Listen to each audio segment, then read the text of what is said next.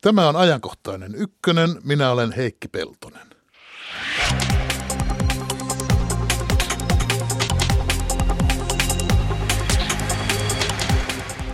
Perinteinen televisio elää lopun aikoja ja kuolee kohta pois, arvioivat monet asiantuntijat. Mutta tänäänkin kokoontuu miljoona suomalaista kuvaruutujen ääreen hiihtokilpailuja katsomaan. Niin että onko se televisio henkitoreissaan? Tästä hetken kuluttua. Sperman laatu heikkenee heikkenemistään. Mikä sitä siemennestettä pilaa ja mitä tästä pitemmällä aikavälillä seuraa? Voiko siihen jotenkin vaikuttaa? Elämän nesteen ja ihmiskunnan tulevaisuudesta puhutaan puolen tunnin päästä. Radio 1 lähetysikkuna on tavan mukaan avoinna. Tervetuloa ajankohtaiseen ykkösen Jukka Kortti. Kiitos, hyvää keskipäivää. Joo, minkä salan miehiä sinä oikein olet, kun olet toisaalta talous- ja sosiaalihistoria ja toisaalta televisiotutkimuksen dosentti? No mä oon vähän semmoinen tota, moni osaaja kai sitten. Sellainen, minkäla- minkälaista nämä yliopiston juhlapuheissa usein kehotetaan olemaan, että osaa monta asiaa. Mutta siis historioitsijana on taustalta, mutta olen erikoistunut ehkä mediaan. Sovitaan, että mediahistorioitsija. Sovitaan näin. Hyvä. Puhutaan televisiosta. Historioitsijahan katsoo menneeseen, mutta kun minulla olisi halu houkutella sinut katsomaan tulevaisuuteen. Sopii. Sehän se on yksi historioitsijan tehtävä myös. Maailmalla ja Suomessa on suuri määrä asiantuntijoita, jotka kertovat ihan selviönä, että me elämme paraikaa television viimeisiä hetkiä, että kohta se televisio kuolee. Ensimmäiset povatut tämän maailmanlopun aikamäärät on taidettu jo ohittaakin. Milloin se televisio nyt sitten kuolee ja mitä me sitten töllistelemme vai töllistelemmekö mitään? No tuohon oikeastaan voisi argumenttina myös esittää sillä tavalla, että televisio on elävämpi kuin ikinä. Eli se riippuu paljon siitä, että kenen, kenen asiantuntijan näkökulmasta katsotaan. Televisio näyt, voi näyttää kuolelta tällaisista teknologia- ja digitaalientusiasteista, ää, jotka näkee aina, että tämä uusi ykköstä ja nollien maailma mullistaa kaiken. Mutta toisaalta sitä voi katsoa myös sitten näiden televisiosisältöjen kannalta tällainen kulttuurisena viestintävälineenä. Ja sillähän menee, jos ajatellaan televisiodraamaa, niin kansainvälisesti todella, hyvä, että, todella hyvin, että, että tota, Hollywoodin lahjakkain väki siirtyy tekemään televisiodraamaa, pohjoismaisella draamalla menee lujaa ja, ja, ja Yleisradiokin panostaa draamaan. Että tota, se vähän riippuu, että mistä sitä katsotaan, mutta se tietenkin menee nyt siihen, että miten me tämä televisio määritellään. Niin, niin mehän tässä, tässä puhumme televisiosta ikään kuin olisi itsestäänselvää, mitä me sille tarkoitamme, ja niinhän sitä usein ajattelee. Mutta eihän se ole niin itsestäänselvää. Jos ajattelee televisiota laitteena, niin ainakin meillä kotona sitä käytetään monenlaisiin tarkoituksiin. Perinteistä reittiä tulevien televisiokanavien katselemiseen ja välillä katsotaan Netflixiä tai voi katsoa mitä tahansa erikseen tilattavaa nettipalvelua ja pelataan sillä samalla laitteella pelejäkin, että lapset on varannut sen omaan pelaamisensa eikä sitä pääse katsomaan televisiota siitä televisiosta. Että mikä se oikein on se televisio? Niin ja lisäksi vielä sitä katsotaan yhä enemmän muista laitteista kuin siitä televisio Niin no mä lähdin nyt siitä televisio-nimisestä väli, siitä laitteesta, mutta sitä katsotaan muistakin laitteista. No mikä televisio on? Televisio on tota viestintäväline ja kulttuurimuoto, joka muuttuu talouden, politiikan ja teknologian vaikutuksesta, niin kuin se on aina tehnyt ja niin kuin kaikki muutkin mediateknologiat kehittyy, tai sitten ne hiipuu pois. Ja mä näen, että televisio ei ole hiipumassa ja, ja tuota, mitä se televisio on, se on juuri sillä tavalla laajentunut käsite viime aikoina, että sen katsominen ja kuluttaminen on niin monipuolistunut, että se ei ole enää sitä niin sanottua lineaarista televisiovirran katsomista, mitä se perinteisesti on ollut tämmöisen täyden palvelun broadcast-television merkeissä, vaan, vaan sitä voidaan niin kuin käyttää netin kautta yhä enemmän ja, ja sitä ennen on jo vuosikymmeniä ollut nämä erilaiset kaapelikanavat, tämmöiset erikoiskanavat, joita on ollut Yhdysvalloissa jo 70-luvulta lähtien kymmeniä, jos ei satoja. Niin ja USAssahan ne erottelevat erittäin tarkasti nämä broadcast-kanavat, eli nämä tämmöiset niin kuin yleensä Suomessa. Ja toisaalta sitten nämä kaapelikanavat. Kyllä, ja nämä kaapeli... Jotka USAssa itse asiassa on tämmöisiä kuukausimaksukanavia vähän samanlaisia kuin nettipalvelut. Kyllä, kyllä. Et sie- siellä on se kulttuuri vähän erilainen ja nämä perin, niin perinteiset network-kanavat, ABC, NBC, CBS ja Fox 80-luvulta lähtien, joita voi verrata näihin meidän Ylen täyden palvelun kanaviin ja MTV3 mm. ja, ja neloseen, niin – niin ne on vähän eri pohjalta ja ne on itse asiassa ollut jo tämmöisenä niin kuin vähimmä, äh, tota niin kuin vähimmäisosassa verrattuna näihin kaapelikanaviin jo vuosikymmeniä. Et se on vähän eri pohjalta, että meillä täällä Euroopassa ja Suomessa on tämä vahva yleisradioperinne, joka määrittää aika paljon tätä. Joka ei tarkoita pelkkää yleisradiota, vaan myös esimerkiksi mainosta. Kyllä, että et, tota, broadcastingin vähän huono suomennushan on yleisradio, mm-hmm. joka siis tarkoittaa muutakin kuin tätä yhtiötä, minkä puitteissa me täälläkin nyt ollaan. Mutta joo, televisio on hyvin tota, äh, muuttunut viime aikoina nimenomaan tämän, näiden katselumahdollisuuksien mukaan, mutta myös tietenkin tuottamisen kautta. Että, tota,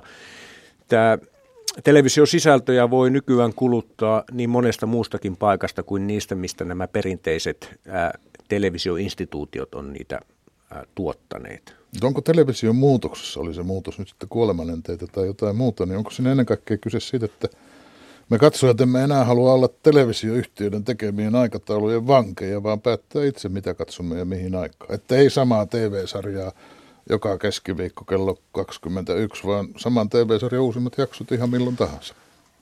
No totta kai ihmiset käyttää näitä mahdollisuuksia, kun ne on, on, nyt, on nyt tarjolla, ää, mutta sitä, että muuttaako se niin kuin ihan kokonaan tämän television luonteen tällaiseksi, että ää, jokainen voi räätälöidä se oma ohjelmistonsa sellaiseksi, minkälaiseksi haluaa, niin siihen minä en usko. Ja si- siihen minulla on itse asiassa aika montakin argumenttia, miksi näin ei käy. Mutta jos ajatellaan tätä, tätä niin kuin oman katsomisen räätälöimistä tällä historiassa perspektiivissä, niin siitä on itse asiassa puhuttu jo 80-luvulta lähtien, kun, kun Eurooppaankin alkoi tulla nämä satelliittikanavat ja kaapelikanavat ää, laajemmin myös Suomeen. Ja itse asiassa Suomihan oli jopa edelläkävijä monessa suhteessa niissä, niin silloin oltiin jo huolestuneita, että että et miten käy tälle niin perinteiset television katsomista. Kohta kaikilla on suunnilleen omaa kanavaa. Ja, ja kyllähän VHS-kasetitkin joku ne mahdollistavat, voit ostaa tuota, vuokrata Eri... kasetin ja katsoa sitä, niin ei, et katsokaan sitten. Kyllä, sitä. erittäin hyvä huomio. että videot oli melkeinpä merkittävämpikin tuota, no, ja olikin merkittävämpikin tuommoinen televisiokulutuksen teknologinen muutos, mutta niin ei tapahtunut.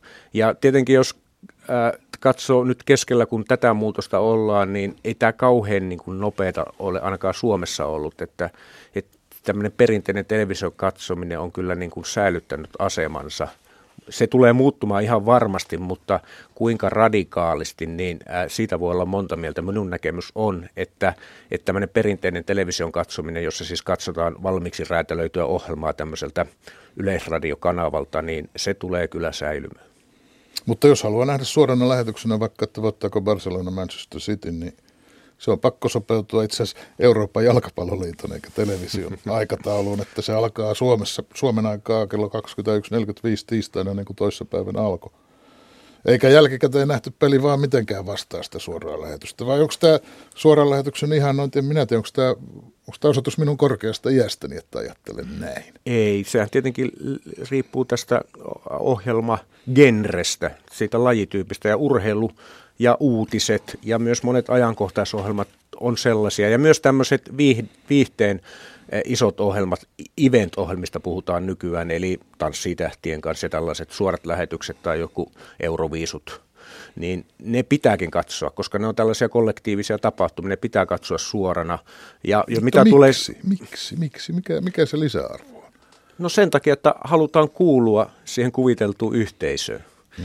Ää, eli halutaan ei olla... halutakaan itse oman aikataulun herroiksi, vaan. Niin, ja se, se viehätys tässä ohjelmassa, ihmiset tietenkin katsoo televisiossa sen takia, että ne toivoo siitä saavansa viihdykettä, valistusta ja, ja tiedottamista, niin kuin tämä vanha yle, yleisradio-ideaali, mikä BBCissä kehiteltiin 20-luvulla, niin sen mukaisesti yle, ihmiset vieläkin haluaa kuluttaa sitä televisiota, niin ää, siihen kuuluu sitten myös tämä, että tämä tarve, tarve, minkä takia urheilulähetykset esimerkiksi pitää katsoa suorana, on se, että sitä saadaan tyydytystä, kun voidaan olla siinä tilanteessa mukana tavallaan niin kuin osa sitä, sitä spektaakkelia, osa sitä kuviteltua yhteisöä. No onhan se jännittävää, kun ei vielä tiedä, kuinka tässä käy. No tietenkin, tietenkin se liittyy tähän pelin luonteeseen. Mutta mitä tulee tähän, että, että niin kuin UEFA päättää, milloin me katsotaan mitäkin ohjelmia, niin kyllähän ne 64 Tokio olympialaisetkin, niin kyllähän me ne piti katsoa silloin siihen aikaan, kun tota, ne tuli sieltä, kun joka on ensimmäiset tämmöiset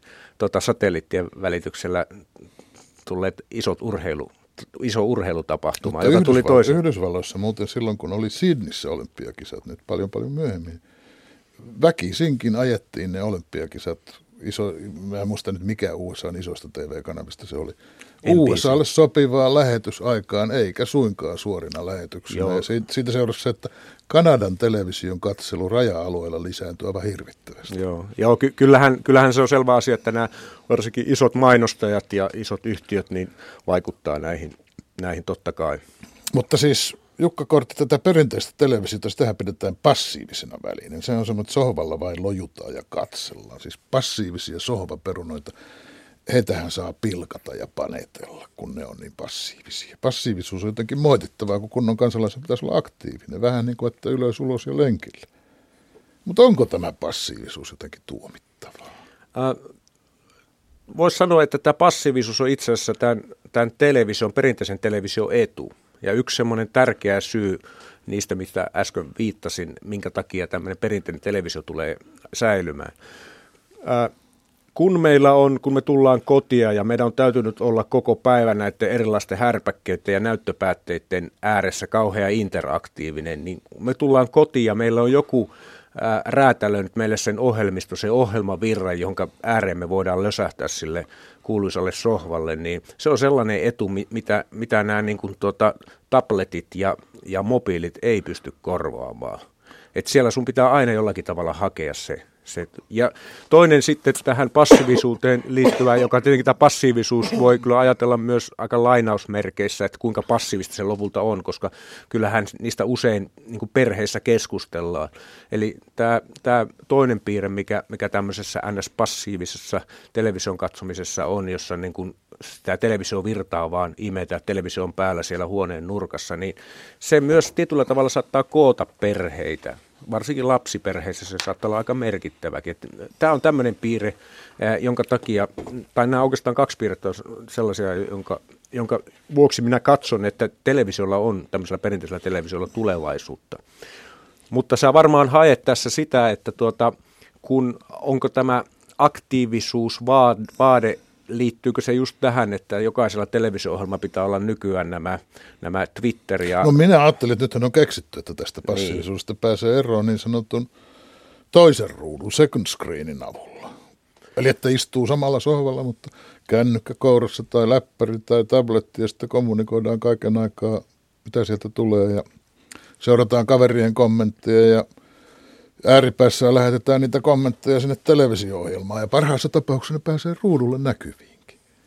Joo, tota, sen, se on eh, ehdottomasti ollut tämmöiselle perinteiselle televisiolle ennen kaikkea mun mielestä lisäarvo. Että se ei ole tullut korvaamaan mitään, eikä se ole niin kuin tullut muuttamaan koko sitä television kuluttamista ja katsomista. Että tämä second screen-ajattelu on semmoinen aika trendikäs ää, ää, tuota ilmiö tässä televisiomaailmassa ja, ja itse asiassa on jo sen verran jo vakiintunut, että kyllä se on mun mielestäni tullut jäädäkseen. Ja, ja tietenkin ihmisille, jotka on aktiivisia sosiaalisessa mediassa, niin se on aika luontevaakin käyttää sitten ää, sitä myös näiden muiden medioiden ohella. Eli niin kuten usein, usein tässä teknologian historiassa on käynyt, niin nämä uudet mediasovellutukset ei suinkaan korvaa sitä vanhaa, vaan ne tulee rinnalle.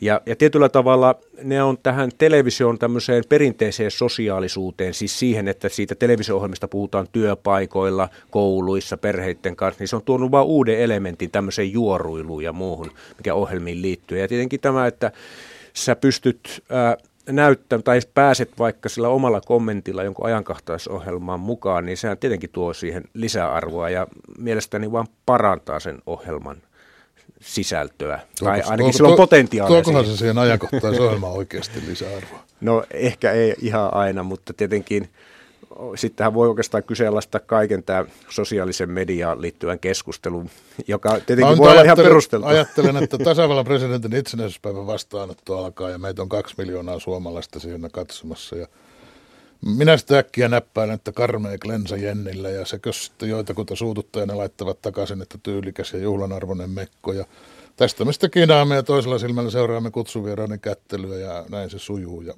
on pöhinää ja sosiaalista mediaa. Ja Jukka Kortti, tämäkö television pelastaa?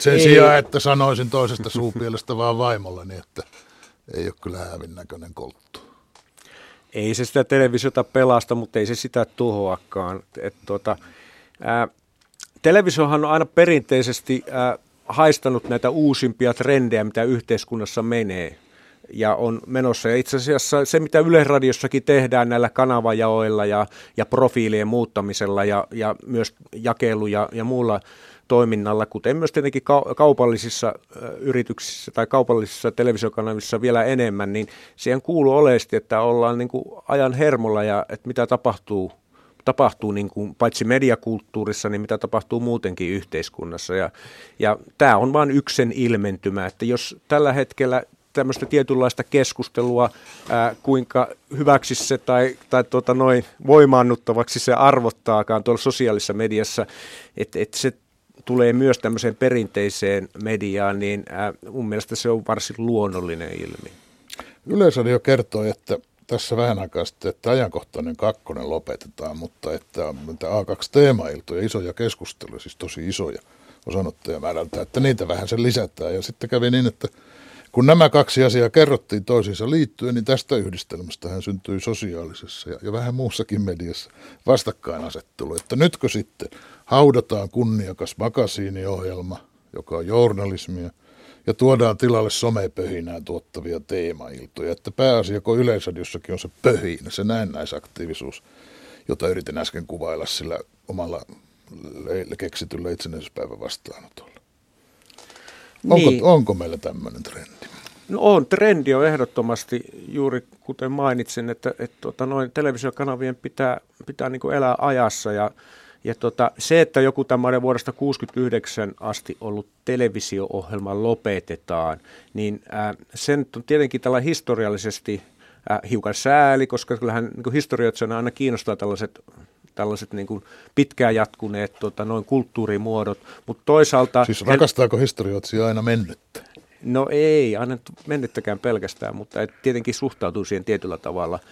Äh, mutta et, tota, toisaalta niin kyllähän television luonteeseen kuuluu, että ohjelmilla on niin kuin tietty aikansa – kyllähän kaupallisella puolella tähän samanlaiseen keskusteluun on törmätty jo, jos muistellaan, mitä kymppitonnia ja napakymppien lopettamiset merkitsi maikkarilla ja, ja niin edelleen ja niin edelleen, niin totta kai ne herättää keskustelua, jos se en, sitä se on ollut jo ennen sosiaalistakin mediaa, mutta tota, tietenkin juuri tähän, että mistä mainitsinkin, että, että kanavien täytyy erää, elää ajassa ja televisioyhtiöjä ja, ja käsittääkseni kuten ää, nämä TV2 tuottajat ja muut on jo todenneetkin, niin, niin, niin tota, se liittyy myös tähän, että Yleisradio haluaa näitä kanavia profiloida ja se ei sinne enää välttämättä sopinut. Mutta kyllähän niin kuin Yleisradiolla vieläkin television puolella aika paljon näitä journalistisia ajankohtaisohjelmia on ja varmaan tulossa lisää. Että ehkä tämmöiselle makasiinityyppiselle ohjelmalle ei ollut vaan enää, niin kuin se ei enää vastannut oikein tätä aikaa. Mutta se, että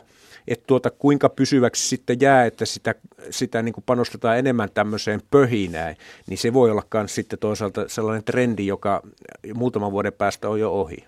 Mikä sitten tulee? No senpä kun tietäisikin, nyt on mukava olla tällainen historian tutkija eikä niinkään tulevaisuuden tutkija, mutta kyllähän trendit tulee ja menee ja ne tulee myös uudestaan usein, että jos ajatellaan televisiota, niin tietokilpailut on välillä ollut suosittuja, välillä ei, nyt ne taas ei ole suosittuja, että et, et tota, tosi TV ehkä ää, erinäisissä muodoissa saattaa jossain vaiheessa vähän hiipua ja tulla taas takaisin. Et nämä on tällaisia trendejä, mitä kaikissa kulttuurimuodoissa on aina. Ja varsinkin kun tämä nostalgia ja retro, mikä koskee vähän kaikkia meidän, meidän elämänmuotoamme täällä länsimaissa nykyään, niin jo senkin pohjalta voi sanoa, että kyllä ne vielä takaisin tulee nämä tämmöiset tietynlaiset ohjelmamallit, tosi uudelleen versioituna. Yleisradion viime kuussa tehtävässään aloittanut julkaisupäällikkö Risto Kuulasmaa sanoo haluavansa, ja tämä nyt sitaatti, luoda yhdessä tubettajien kanssa uuden sukupolvikokemuksen. Tubettajissako television tulevaisuus?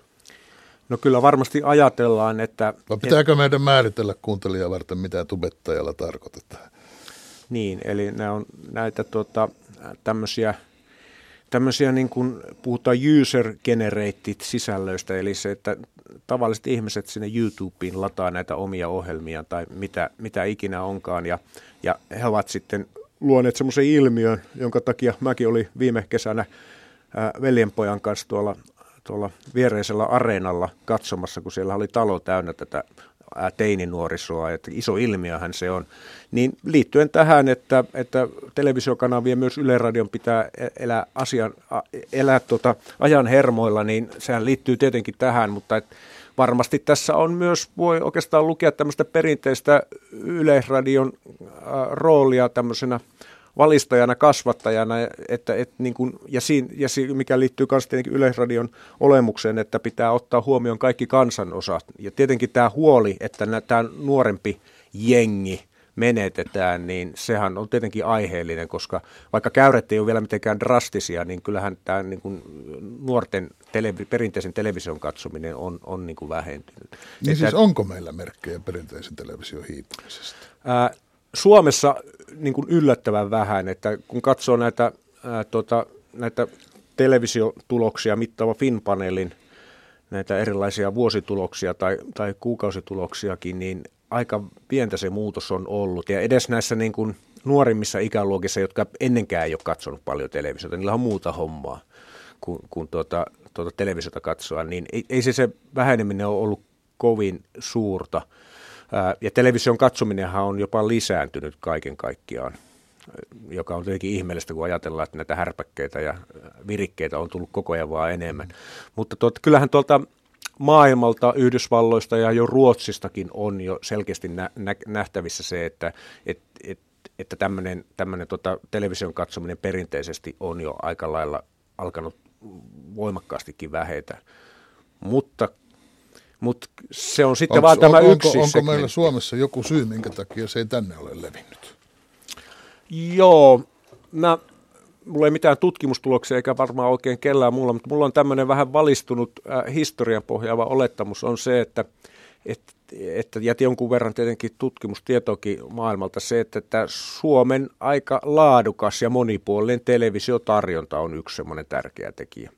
Et esimerkiksi Ruotsissa... Emmekö me aina ymmärrä sitä, kuinka laadukas se on? Emme, ehdottomasti emme. Et, et tuota, paitsi että meillä on tietenkin nyt äh, hyvin va- varmasti rahoitettukin tuota yleisradioyhtiö ja, ja hyvin monipuolinen ja laadukas, näin täällä ollessa voi hyvin sanoa, mutta myös noin naapuritalot on kyllä yllättävän laadukkaita, siis ajateltuna ää, tämmöisessä eurooppalaisessa kontekstissa, että nämä kaupalliset kanavat, että et, sen jokainen voi todeta, kun menee johonkin Espanjaan tai, tai tuota Italian katsomaan sen, se, sit sen televisiota, niin sehän on mitään muuta kuin sellaista niin kuin viihdekaalaa koko ajan niin kuin kymmeniltä kanavilta. Et, et se on varmaan se yksi tekijä.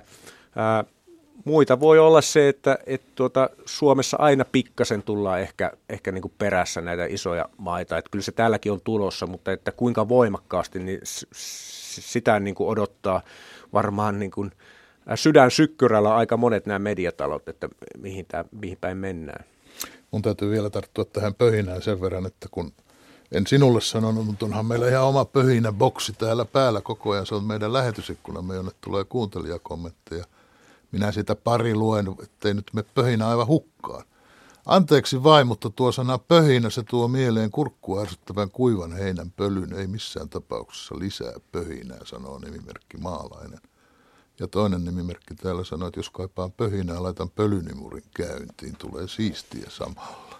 Että kansalaispalautettakin on täällä muutakin ansiokasta. No mä voisin tuohon sanoa sellaisen kommentin ihan lyhyesti, että, että tietenkin ää, se, minkä takia tällaista tota, ää, isoa televisio yleisöä vielä tarvitaan tämmöisen julkisuuden kannalta ja julkisen keskustelun kannalta on nimenomaan se, että tämä sosiaalisen median keskustelu, pöhinä tai miksi sitä kutsutaankin, niin usein on tämmöistä ää, aika palkkanisoitunutta, jolla tarkoitetaan sitä, että siellä niin kuin samanmieliset usein keskustelee toistensa kanssa. Ja semmoista niin kuin aitoa, aitoa niin kuin, ää, asioiden julkista keskustelua ei niin paljon ole, mutta televisiossa se voidaan ed- edelleen saavuttaa, että, että jos ajatellaan näitä ää, A2 teemailtoja, niin nehän on ollut aika merkittäviä, merkittäviä tämän kannalta, että sinne pääs, siihen pääsee ottaa osaa niin kuin todella iso määrä ihmisiä. Mm. se, se on myös sellainen, mikä puolustaa vielä tätä, tätä niin kuin television perinteistä roolia.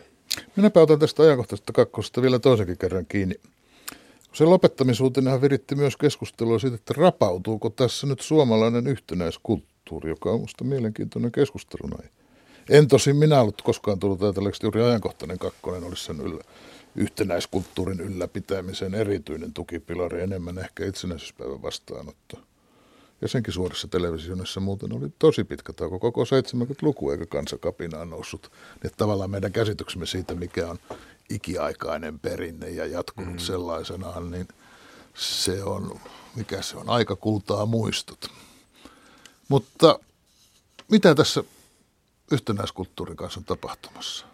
Joo, olet ihan oikealla jäljellä ja näin nyt puhun nimenomaan tuota poliittisen historian yliopiston rehtorina ja, ja et, et, tuota, ää, tämmöistä niin kuin yhtenäisyyskulttuuria on itse asiassa paljon enemmän nykyään kuin sitä oli joskus vielä sanotaan sotien jälkeen aina 70-luvulle asti, jolloin niin kuin, ää, poliittisilla puolueilla oli omat lehdet, omat urheiluseurat ja, ja omat järjestöt, ja se, Suomi oli hyvin paljon jakautunut niiden mukaan.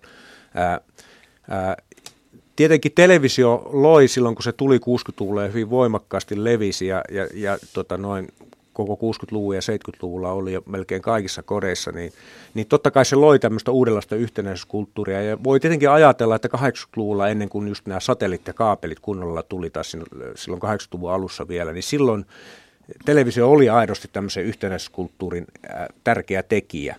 Mutta aina meillä on ollut erilaisia alakulttuureita, alaryhmiä, jotka, jotka ei ole niin kuin ollut ollenkaan kokeneet olevansa samassa kuin muut. Et, et tuota, toisaalta voi ajatella, jos ajatellaan tämmöistä niin kuin populaarikulttuuria, niin, niin ää, mitä se nyt sitten kertoo tästä yhtenäiskulttuurista, pop-tähti vetää olympiastadionin kaksi kertaa täyteen. En mä mm. tiedä, olisiko semmoista voinut tapahtua 70-luvulla tai edes 80-luvullakin. Tar- tarkoitin tätä Cheekin mm, suosiota. Et, et, tota, nämä on vähän suhteellisia käsityksiä nämä ylipäätänsä, onko tämmöistä yhtenäiskulttuuria ikinä ollutkaan ja, ja sitten, että miten se määritellään. Mutta kyllä mä niin kuin, äh, uskon silti, että ja kuten jo mainitsin tähän, tähän niin kuin television rooliin tämmöisessä ju, suomalaisessa julkisuudessa, kansallisessa julkisuudessa, niin kyllä tämä on niin semmoinen yksi tärkeä määrä, mikä puolustaa sitä, että tämmöinen perinteisen television, televisio tulee säilyttää merkityksessä, koska se on edelleen kaikesta huolimatta, vaikka ne katsojaluvut ei enää olekaan ihan sellaisia, mitä ne joskus oli isoja siltikin, niin, niin, niin tota, niin kyllä se tulee säilyttää paikkansa tuossa niin ihmisten elämässä. Sitä kun ajattelee, että eikö yhtenäiskulttuuria heikennä ja yhtenäiskulttuurin lopeta, itse asiassa sosiaalisen paineen väheneminen. Se, että meidän ei tavallaan ole, me emme ole velvollisia katsomaan kaikkien muiden kanssa samaa televisio-ohjelmaa samaan aikaan, vaan vapaita tekemään ihan mitä tahansa. Sähkössä mediassahan se on alkanut siitä, kun keksittiin radiolle rinnakkaisohjelma, että kirkonmenojen aikaan tulee toiselta kanavalta jotain muuta ohjelmaa, joka on mm. täytynyt olla vallankumouksellinen juttu joskus 50-luvun alussa. Joo, ja vielä Mutta vallan... eikö, eikö television suhteen vaihtoehtojen määrä sinänsä koko ajan heikennä yhtenäiskulttuuria, oli ne sitten perinteistä tai uuden aikaista televisiota tai ei televisiota ollenkaan? No potentiaalisesti tietenkin teoreettisesti siihen liittyy se ilmiö, mutta että tota, Tuo radio oli itse asiassa aika hyvä. Mielestäni vielä drastisempihan oli ja merkittävämpi se muutos, mitä, mitä tapahtui radiossa silloin, kun paikallisradiot tuli 80-luvun puolessa välissä. Mm. Silloinhan se piti se Yleisradion marginalisoitua tietyllä tavalla kokonaan, ja mm. niin ei käynyt. Et, et, tota, kyllä se on niinku sama ilmiö on televisiossakin, että et tietenkin kuten mainitsin on, niin jo 80-luvulla alkoi tulee näitä satelliittikanavia ja kaapelikanavia ja sitten digitalisaation myötä vuoden 2007 jälkeen tämä kanava tarjontahan on ryöpsähtänyt nämä niin sanotut vapaasti saatavat kanavat, eli ei-maksulliset, mm. plus sitten kaikki maksukanavat. Että, että kyllähän niin kuin ihmisillä on ollut jo pitkään mahdollisuus tuota, katsoa ihan sitä, mitä ne haluaa. Ja kuten jo hyvin otit esille, niin videothan siihen toi jo, toi jo niin kuin aiemmin. Et, et tota, Mutta silti niin ei ole tapahtunut. Eli, eli tota, äh, kyllä meillä on koko ajan paljon enemmän vaihtoehtoja, mutta se ei tarkoita sitä, että eikö me myös haluttaisi kokea näitä asioita yhdessä. No miten, miten sitten, no jos miettii tätä meneillään olevaa viikkoa tai viime viikkoa, kun varmaan miljoona suomalaista kohta taas kokoontuu seuraamaan tämän päivän hiihtokilpailuohjelmassa muistaakseni naisten viesti tässä iltapäivämällä. Faalunissa siis hiihtoa imagoltaan äärimmäisen vanhanaikainen urheilumuoto ja vanhanaikainen välinekin tämä televisio, mutta miten se näin voi olla? Mikä tämä selittää? No tietenkin urheilu kilpailut ja tämmöiset tietyt kansalliset lajit, niin nehän nyt on perinteisesti vetänyt ihmisiä. Ja, ja tietenkin muutamat nämä suomalaiset urheilulajit, johon hiihto ehdottomasti kuuluu, tietenkin jääkiekko toisena. Ja, ja miksei yleisurheilukin johonkin mittaan asti vielä, ainakin olympialaisten yhteydessä, niin kyllähän ne edelleenkin vetää, vetää niin kuin aika paljon katsojalukuja. Tietenkin ää, nämähän on ää, ensisijaisesti just vanhempien sukupolvien ohjelmia.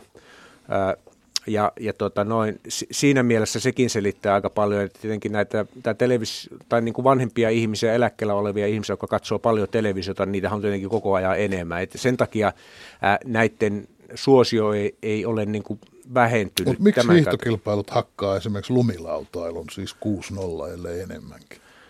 Sen takia, että tota, ne on perinteisiä suomalaisia lajeja, joita on katsonut monet ikäryhmät. Mm-hmm.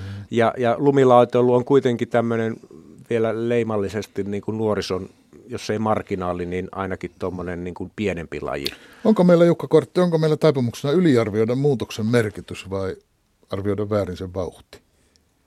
No molempia, molempia että tämähän tuota, on se semmoinen viestinnän – tutkimuksen, tai jos ajatellaan tarkemmin vielä tämmöistä niin mediahistoriasta näkemystä, niin sen ehdottomasti niin kuin semmoinen sitä kuvaava, että me usein, usein nämä tuota, muutokset, mitkä on tällä hetkellä menossa, niin varsinkin jos ajatellaan nyt tätä digitaalista myllerrystä, niin mä ajatellaan, että se muuttaa kaiken. Ja kun näin ei tapahdu, jota minä olen toivottavasti tässä pyrkinyt tuomaan esiin, mutta toisaalta sitten joitain niitä sen aiheuttamia muutoksia, niin ei tässä meidän aikana ehkä huomatakaan. Tai sitten, jos niitä esitellään nyt, niin ne ei välttämättä lyö läpi, vaan ne tulee vasta niin kuin paljon myöhemmin. Siis se on se vauhti. Niin, vauhti. Ja nämä on tosi vaikeita ennustaa mm-hmm. koska tota, paitsi että teknologia menee omia teitään, ää, niin myös sitten nämä ihmisten kulttuuriset käytännöt ja se, että millä tavalla niin kuin, ää, tämmöinen arkikäyttö sopeutuu näihin uusiin myllerryksiin, niin,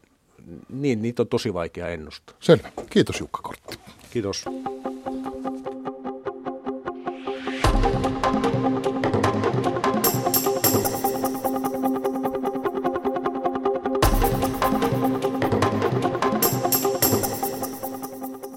Samppa Koronen, terve. Terve Heikki. Lähetysikkunassa uskotaan vahvasti television elinvoimaan. Mm. Kyllä se vain niin on, että kaikesta huolimatta suurin osa ihmisistä haluaa katsoa ohjelmat suorana, eli silloin kun ne lähetetään. Todetaan myös, että televisio ei kuole, mutta journalistiset ohjelmat kuolevat. No ei nyt ihan tapeta niitäkään vielä. Toivottavasti. Tehdään journalismia tässäkin ohjelmassa. Mitä journalismia tehdään tästä eteenpäin? Syvennytään spermakriisiin. Oho. Se on ihan todellinen ja vakava asia. Onko tämä henkilökohtainen kriisi vai?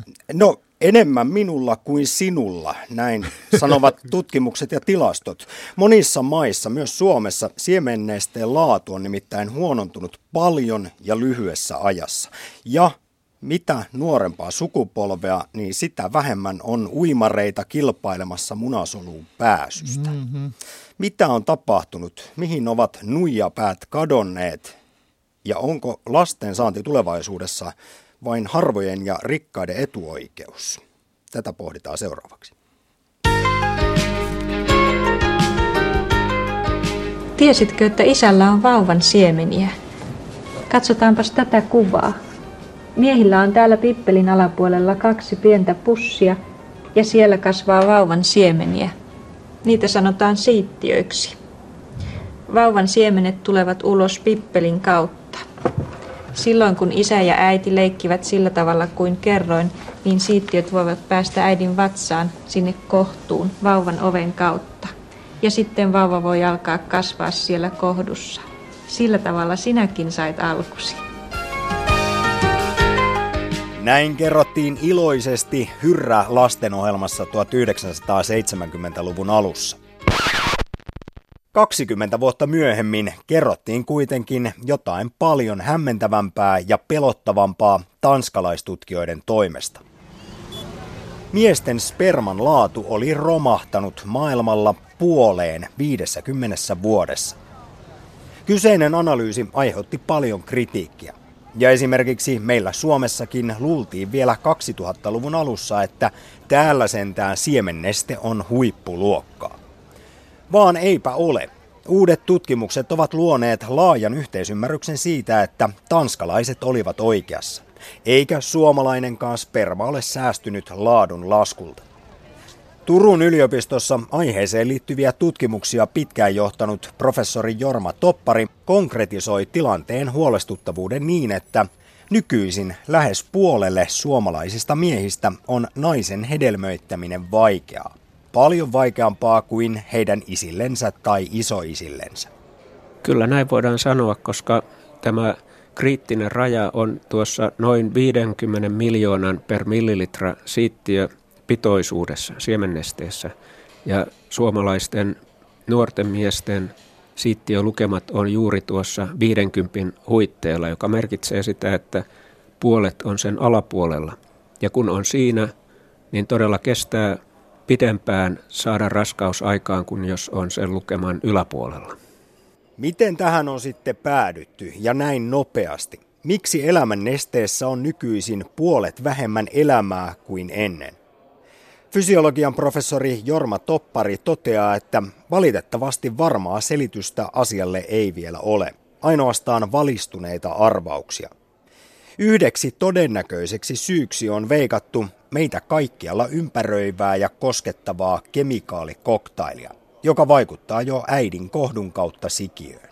Tämä on omissa tutkimuksissa se kysymys, jota yritämme selvittää ja se, että koeeläimissä näin tapahtuu, niin tekee tästä ainakin biologisesti mahdollisen ratkaisun. Ongelmana on se kemikaalien suuri määrä ja se, että me tiedämme vain pienestä osasta käyttämistämme kemikaaleista, onko niillä tällaista hormonaalista aktiivisuutta, koska niitä ei ole systemaattisesti testattu. Entäpä sitten elintavat tämän ympäristön kemikaalikoktailin lisäksi. Se tiedetään, että tupakointi vahingoittaa siittiötuotantoa, se lukee ihan tupakka-askeessa, mutta nykyisin on ylipainoa enemmän kuin koskaan ja esimerkiksi istumatyötä tehdään enemmän kuin ikinä. Mikä merkitys tällaisilla voi olla? Niillä on jonkin verran merkitystä. Runsas ylipaino selvästi heikentää siemennesteen laatua ja tupakointi jonkun verran, mutta minä en laittaisi sitä kyllä tupakka-askin kylkeen, koska siinä se vaikutus on suhteellisen pieni. Enempikin se vaikuttaa sitten vanhemmalla miehellä varsinkin kykyyn yhdyntään, koska se aiheuttaa erektiohäiriöitä. Mutta siemennesten laatuun miehen oma tupakointi vaikuttaa kovin vähän. Sen sijaan äidin tupakointi raskauden aikana ja sikiön altistuminen tupakansavulle suoraan äidin kautta tai muuten passiivisesti selvästi vähentää huomattavasti siemennesteen laatua. Eli se raskausaika on hyvin tärkeä tässä. 2-30 prosenttia siittiömäärät pienenevät, jos äiti tupakoi raskauden aikana. No mitenkäs sitten se istumatyö? Ensin kahdeksan tuntia toimistolla ja sitten toiset kahdeksan vielä kotisohvalla päivästä toiseen? Istumatyön ajatellaan olevan riski sikäli, että jos kivesten lämpötila nousee, sen täytyy nousta aika paljonkin ja, ja se tulee lähinnä silloin, jos siinä on mukana ylipaino niin, että ne kivekset todella hautautuu lämpimään, niin että se masu tuonne painuu vielä niin kuin lämmittämään kiveksiä, niin silloin on mahdollista, että kivesten lämpötila nousee niin, että sitä alkaisi tulla haittaa. Mutta kivesten lämmönsäätelyjärjestelmä on kyllä sellainen, että saunassakin voi olla ihan turvallisesti ilman, että se vaikuttaisi yhtään mitään siemennesteen tuotantoon. No tästä tulee mieleen ihan sellainen asia, että itselläni on jalassa kireät pillifarkut, kuten ovat olleet jo vuosikaudet. Lapsia en ole vielä tehnyt. Pitäisikö huolestua uimareiden kunnosta? Kuinka paljon muoti, muoti vaikuttaa? Tästä on tutkimuksia, että jos kivekset saadaan hyvin tiukasti kiinni tuonne nivusiin niin, että ne on todella pinkeästi kiinni, niin silloin lämpötila nousee. Mutta jos siellä nyt niissä pillifarkuissa, kun on jonkunlainen tila, ilmatila sen kiveksen ympärillä, niin lämpötila ei nouse. Merkittävin tekijä sperman laadun romahtamiseen on siis mitä luultavimmin ympäristö ja sen kemikaalit. Muun muassa muovin pehmentämiseen käytetyt talaatit, jotka estävät testosteronin muodostumista. Ja mainittakoon muuten tässä yhteydessä, että siittiöiden lisäksi myös testosteronin määrä on pudonnut miehillä sukupolvesta toiseen.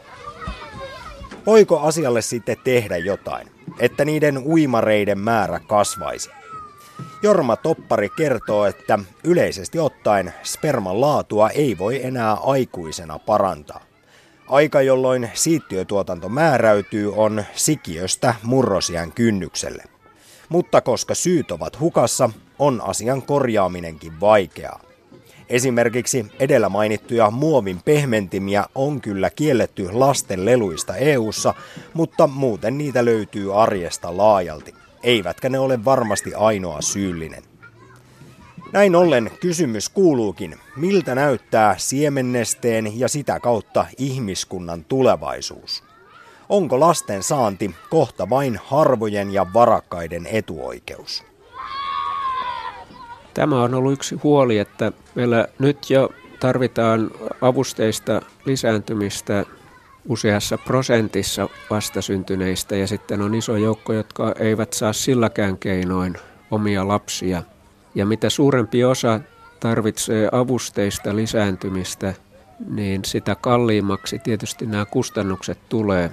Yhteiskunta pystyy kustantamaan tietyin ehdoin yhden lapsen pariskunnalle, mutta jos haluaa useamman lapsen, niin sitten ne täytyy pariskunnan kustantaa itse ja kun se lapsen teko ikä on samaan aikaan osuu kuin muutenkin suuri velkakurjuus, niin siihen vain harvoilla on varaa.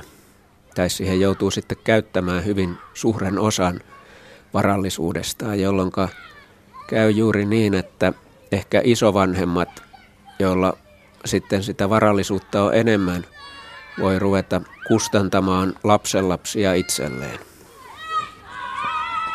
Onko tämä kehityskulku menossa huonompaan suuntaan vai uskotko Jorma Toppari, että nyt ollaan saavutettu niin sanottu pohja tässä sperman laadussa vai vieläkö voi olla niin, että sukupolvesta toiseen aina siittiöiden määrä siemennesteessä laskee ja sitä kautta sitten lastensaanti tulee aina vaan hankalammaksi?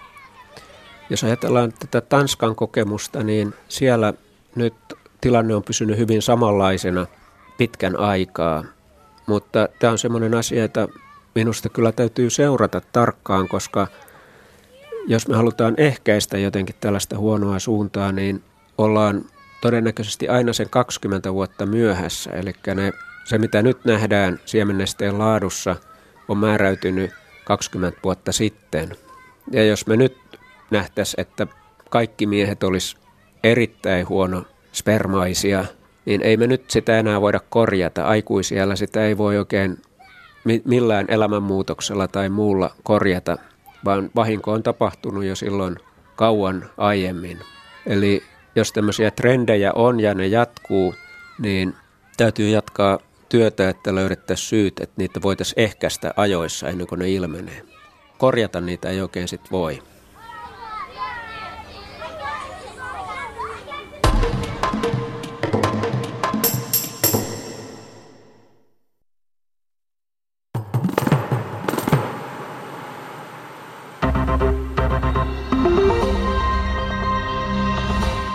Matkapuhelin on tutkimuksen mukaan suomalaisille tärkeämpi kuin työ tai parisuhde. Turun yliopiston tutkimuksen mukaan teknologialla on ollut merkittävä vaikutus suomalaisten arvo- ja asenneilmapiiriin 15 viime vuoden aikana. Vapaa-ajan ja mukavan elämän merkitys on korostunut entisestään. Matkapuhelin koetaan nykypäivänä tärkeämmäksi asiaksi kuin työ tai parisuhde. Ja keneltäköhän tätäkin on kysytty, jos nyt oikein asettuu miettimään. Kännykkä.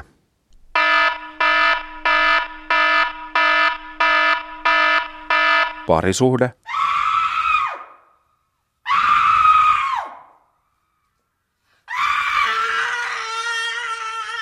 Vaiko työmaa?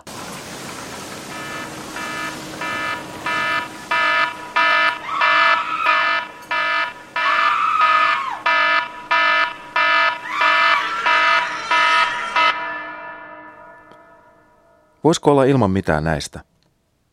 Ihan hiljaa vaan, hissukseen.